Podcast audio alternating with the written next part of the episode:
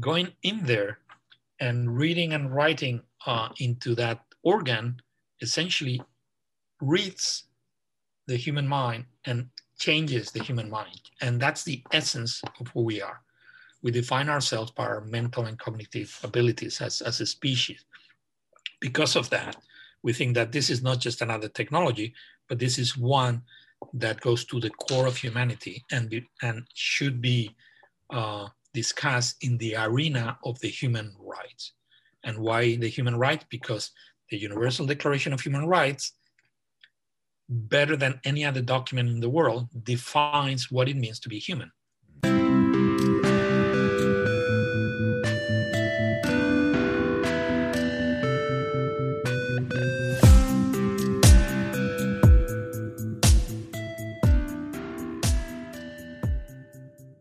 Hi everyone. Before we get started, I have to plug a few quick things. First of all, my book, Brexit, The Establishment Civil War, is now available to order. You can read some chapter previews by following the link in the description below. Our sponsors, ExpressVPN, get 35% off 12 months of ExpressVPN and get 25% off podcast hosting with Podium. Finally, if you're watching this on YouTube, please go check out odysee.com instead. We are hosting all our videos there if you're a creator, you can move your videos across with one simple click and you can earn cryptocurrency simply by watching videos and use it to tip your favorite creators like myself. So please check that all out if you want to support the show. Anyway, here's the podcast. Hello and welcome to another episode of Chatter. Today I'm talking to Professor Rafael Yuste, who is a professor of biological sciences at Columbia University. Welcome to the show.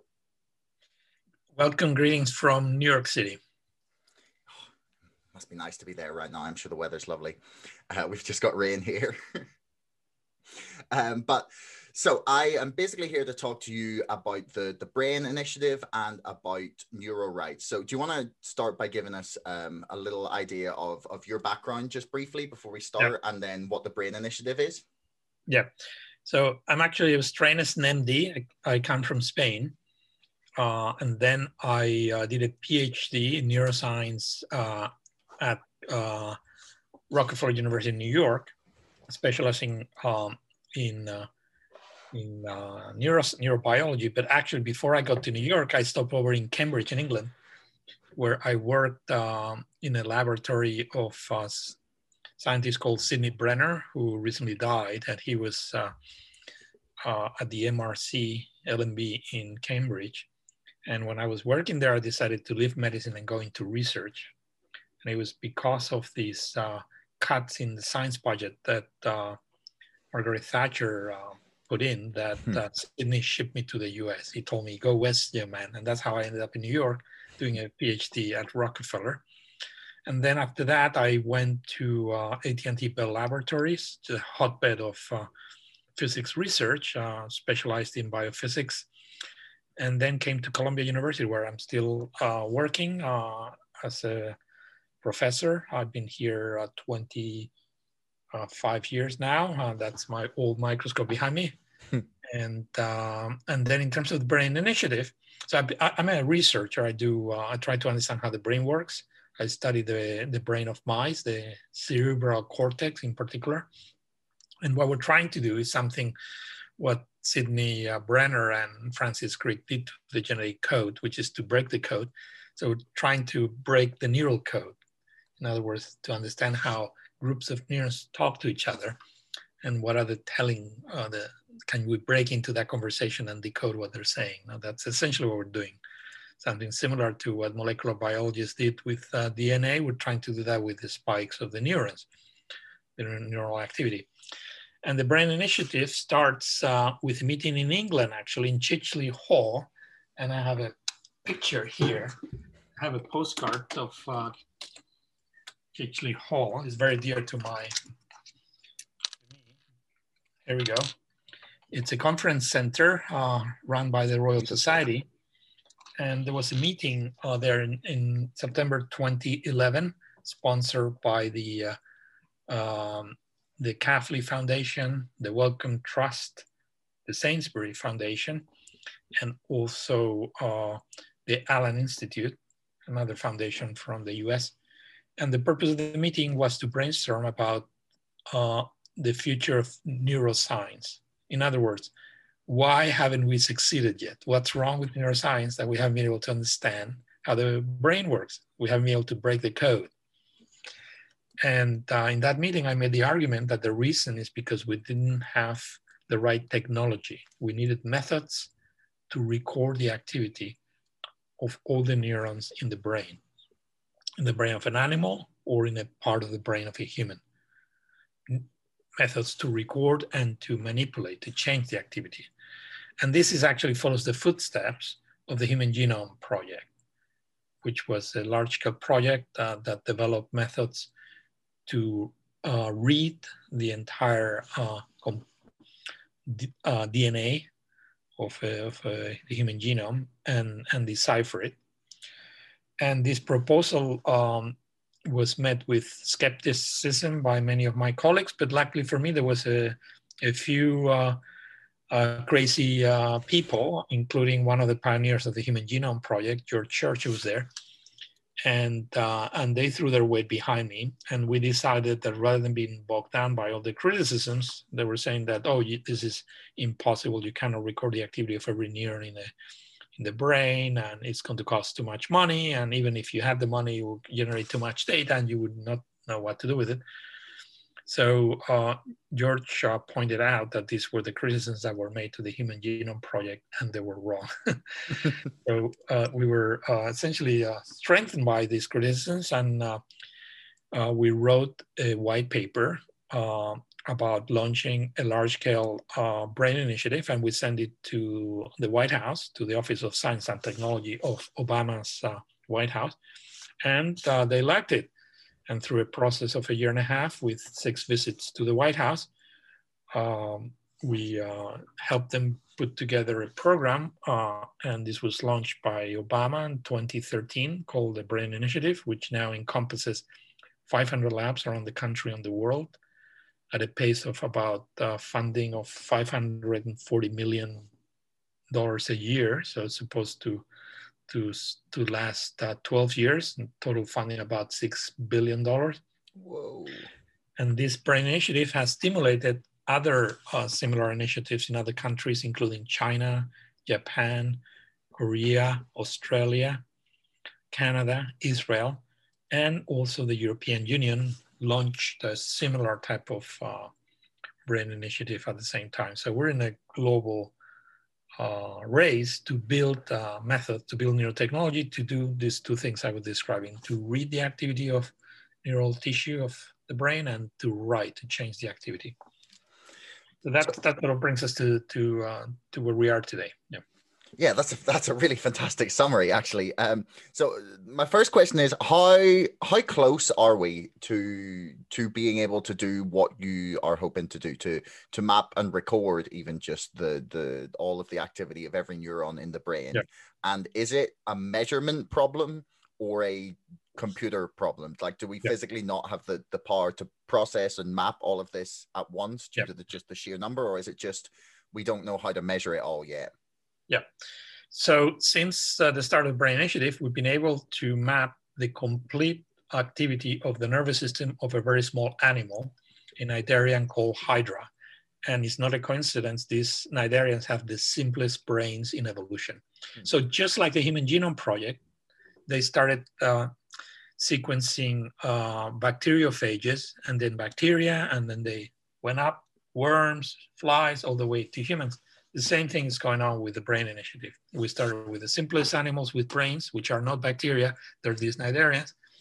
And uh, uh, a couple of years ago, we were able to use a method called calcium imaging to map the activity of every neuron while the animal was behaving. Uh, and people are now involved in doing similar uh, types of experiments in uh, worms, uh, in the larvae uh, of zebrafish uh, and in the larva of flies. So we're climbing up our way towards the, the human brain. Mm. The problem is uh, a measurement problem. It's a technical problem. Uh, any any brain of any animal uh, is composed by, uh, let's say, in, in a typical uh, the mouse brain, for example, a hundred million neurons. They're all packed together on top of each other, and to record their activity, you cannot go, go in and stick a hundred million electrodes because you're going to turn the whole thing into Swiss cheese. So you have to be clever about it.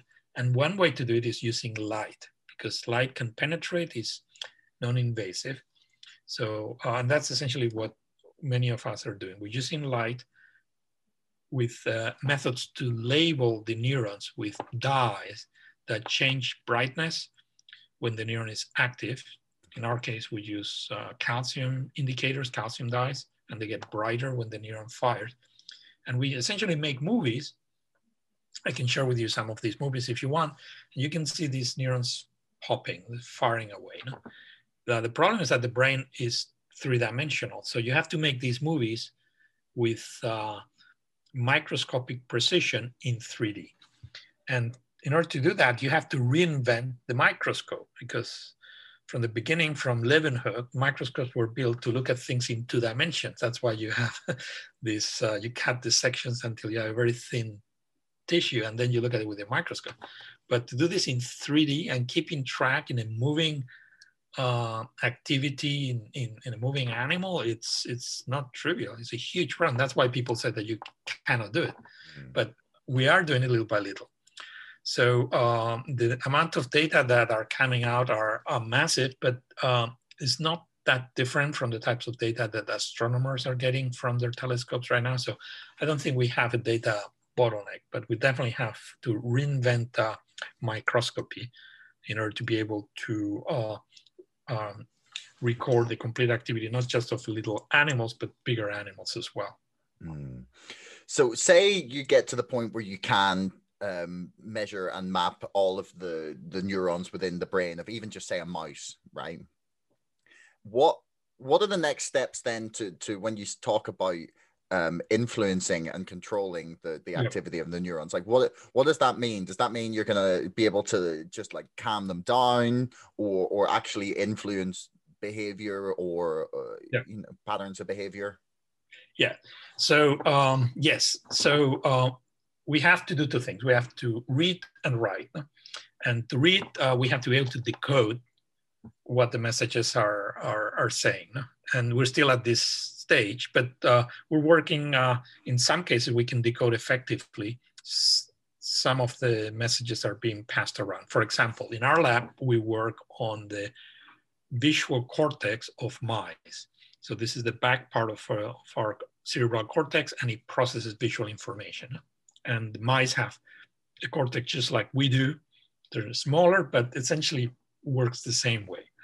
So we can decode by using this calcium imaging and uh, measuring very few neurons, maybe a few thousand, we can decode uh, what the animal is seeing. So we show the animal, for example, a, a, a, pattern of moving bars that just go up and down in the screen. And at the same time, we'll record the activity of these neurons and we can identify the signature in these neurons uh, that the bar is going up and down. In fact, if we just look at the activity, we can predict what the animal is seeing. Okay. So that's the decoding part. And now comes the manipulation part. And in mice, you can do that. So we've been able to stimulate the neurons responsible that respond to when the animal sees these moving bars. And the animal behaves exactly the same as if it was seeing these moving bars. In other words, we can take control of his perception and implant into his brain using uh, neurotechnology, using lasers, patterns of activity that make him behave as if he's seen something, like a, putting like a hallucination into his brain. And, uh, and the animal behaves like a puppet. We train the animal to uh, leak or no leak depending on what he sees or doesn't see. So by putting these patterns of activity in his in his brain, he leaks and doesn't leak. Uh, we just control his perception. This is uh, uh not just us, other groups, including a group in, in at UCL, uh, has been able to uh, to do similar experiments.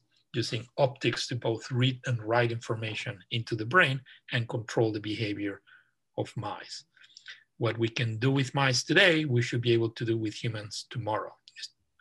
Uh, it's technically possible to, uh, to both decode and uh, manipulate and change the brain activity. Yeah, that was my next question. Like how how how much does that then map onto what we could what we could theoretically do to humans? Like would the would the, the ways that you're connecting and interfacing with the mouse's brain be broadly similar to what we would use on a human? Yeah well uh, these experiments with mice are invasive. We open the skull and we we can use all kinds of methods that are just not ethically allowed in humans. Yeah.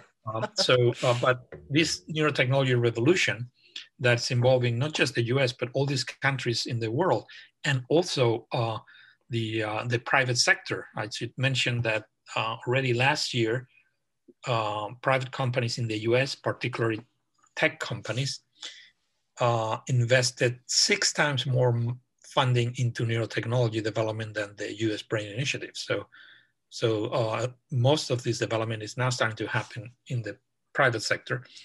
And a lot of what these companies are doing are building non-invasive brain-computer interfaces.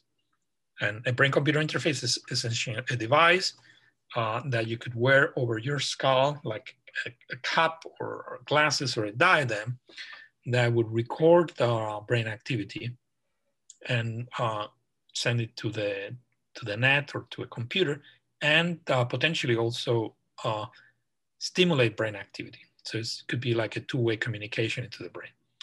So uh, the reason these companies are doing this is because of the possibility that these brain-computer interfaces will become the new iPhones of the future. Mm. If you look at uh, why we're using uh, our cell phones, our iPhones, the smartphones are essentially a way for us to connect us to the net. And we use our fingers and our eyes to put information into the net and bring it down. The minute we have these BCIs, we'll have a much higher bandwidth of interfacing uh, our brain to the net. So uh, they could uh, um, make obsolete uh, iPhones, and uh, the next uh, sort of workhorse of the tech industry could be these BCIs. So that's why they're they're investing all these billions of dollars into this technology. Mm. So, so I think this is not science fiction. There's already some uh, low-level decoding that you can do from brain activity. So you cannot do the types of experiments that we can do with the mice, but um, uh, you can start to be able to decode images that people conjure in their in their minds, for example, with uh, brain scanners. So this is starting to be possible, and as neurotechnology develops, the precision will be higher and higher for both decoding uh, information from the brain and also changing, specifically altering brain information. Okay. I mean, that's going to put a lot of magicians out of business. Um, but yeah, they, they, they, um, they have an intuition of how, how to do that. Uh, but uh, I think it's, it's going to be a, a wonderful uh, time for humanity, uh, this type of neurotechnology, because it will have major um, advantages for science, um, for medicine and for the economy. Mm. For science, because we'll be able to finally get and break the code of the uh, the brain and figure out what the hell is going on and understand how the brain generates the mind and uh, understand ourselves from the inside as humans for the first time. I think that's that's what drives me, you know, to try this curiosity of understanding what is uh, what is the human mind, what is a thought, mm. uh, who are we? And then for medicine, as, as you know, and all your viewers know, um, mental and neurological diseases uh, have very poor uh, therapies. Uh, talking about Alzheimer's, mental retardation, schizophrenia, depression, anxiety, I mean, you name it, stroke. Uh, the brain, uh, it's like the dark corner of medicine. Uh, we, and the reason is because we don't understand how it works, so we cannot fix it as doctors. And we don't understand how it works because we don't have the methods to go in there, see what's happening, and change what's happening. And then for the economy, as I was saying with these uh, cerebral iPhones, uh, this is going to be a revolution. I think it could launch a completely new type of society where we're even more connected and and this has a lot of implications for ethics and for society that we should start to think about hard now. Yeah, yeah. I mean, I guess people people don't. They, quite often with with humans we don't realize like what we're agreeing to until down the line and we normally sort it out but with technology like this it's imperative that we get it right first yeah. Um, I, I wanted to just read out the, the, the, so you've been involved with the um, Neuro Rights uh, campaign or project. And um, they, I just want to read out the five neuro rights that, that they sort of suggested as adding to the UN Declaration on Human Rights. This is the right to personal identity to prevent human identities from being diluted by connecting brains to computers, the right to free will, the right to mental privacy, the right to equitable, equitable access to capacity building technologies, and the right to protection against bias and discrimination. Um, why do you think it's so crucial that we get that laid down before this technology evolves? Yeah, yeah. So, so the answer is very simple. The brain is not just another organ. It's not like your liver or your kidney. So, technology that goes into the brain um, are is much more important because the brain happens to be the organ that generates your mind. So everything that you are. Your perception, your memories, your thoughts, your imagination, your emotions, your personality, everything comes out of the firing away of these neural circuits.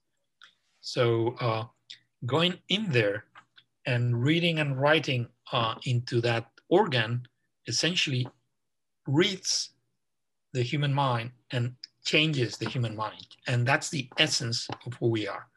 We define ourselves by our mental and cognitive abilities as, as a species. Because of that, we think that this is not just another technology, but this is one that goes to the core of humanity and, be, and should be uh, discussed in the arena of the human rights. And why the human rights? Because the Universal Declaration of Human Rights better than any other document in the world defines what it means to be human. What are the properties and our agreement of what are the basic tenets of humanity. So um, it's the most translated document in history, uh, and it serves as a moral beacon for the world uh, since the Second uh, World uh, War. So, uh, so we think that this is where this discussion should happen at the human rights level, and we should, with these new neuro rights, we should define the the basic uh, properties of the human mind and put it in writing to make sure that when we're developing this technology, we don't infringe into these uh, these core values of our humanity. Mm. What would you say to people who would say that it's all okay? It's all well and good that we would, you know, write these laws down but I, I can't think of a, a, a, law or rule in history that has been laid out and never broken. Um, and, and I know that there are people who would believe that this level of A, connectivity, um, B, invasiveness into our minds, and that that is too powerful and too dangerous to even have the possibility for someone to abuse for us to go down this road. Like what what would be your response to the, those yeah. sorts of concerns? Well first of all uh, i'm actually uh, positive and optimistic. I'm honest about this. We have to go uh, take this road if nothing else for the patients if you know family members or friends that suffer from mental or neurological diseases they're looking at you in the in the eye every day and say can you help me we have to help them it's urgent it doesn't make any sense for humans to be able to send a man to the moon and not to be able to cure schizophrenia, for example, or Alzheimer's. I mean, we we could do it. We have the, uh, the, the we have to develop the tools to do it, and that's neurotechnology. Technology is neutral. You can use it for good and for bad. Uh, in fact, I'm talking to you from my office at Columbia, and right behind my old microscope, it's Pupin Hall, who's the Department of Physics and that building is actually a national monument in the US. Why? Because in the basement of Pupin Hall, uh, they built the first atomic reactor. And that was the beginning of the Manhattan Project. And that's why they called it Manhattan, because it was actually started here in Manhattan. And that uh, created the, the atomic bomb but opened the door to nuclear energy. The same physicists who were involved in, in developing the bomb that changed the course of history were the ones lobbying, advocating for the ethical regulation of atomic energy. And because of that, President Eisenhower proposed the idea to the UN to create the International Atomic Commission that since then has essentially handled atomic energy in the world. And fingers crossed without any uh, any uh, mistakes any any uh, problems. So, so so humans can we can organize ourselves intelligently and harness uh, uh, technology that could devastate the humanity but we can also put it to good use no? hmm. Uh, and the same thing happened before with chemical weapons after the First uh, World War with biological weapons. There are many of these technologies that um, that can have devastating effects on humanity. But the uh, the answer is not to forbid the technologies and stop progress, but to organize ourselves smartly, decide uh, who we want to be, and uh, just like this example from the physicists, that are looking at us uh, um, every day I come to work, I, I pass the building, they they uh, they demonstrate that you can do it. No? So that, that that would be my attitude. That's what we're trying to do to bring in this alert society of these potential problems, not to stop technology, but to put the guardrails so that it grows in a direction which is beneficial for humanity.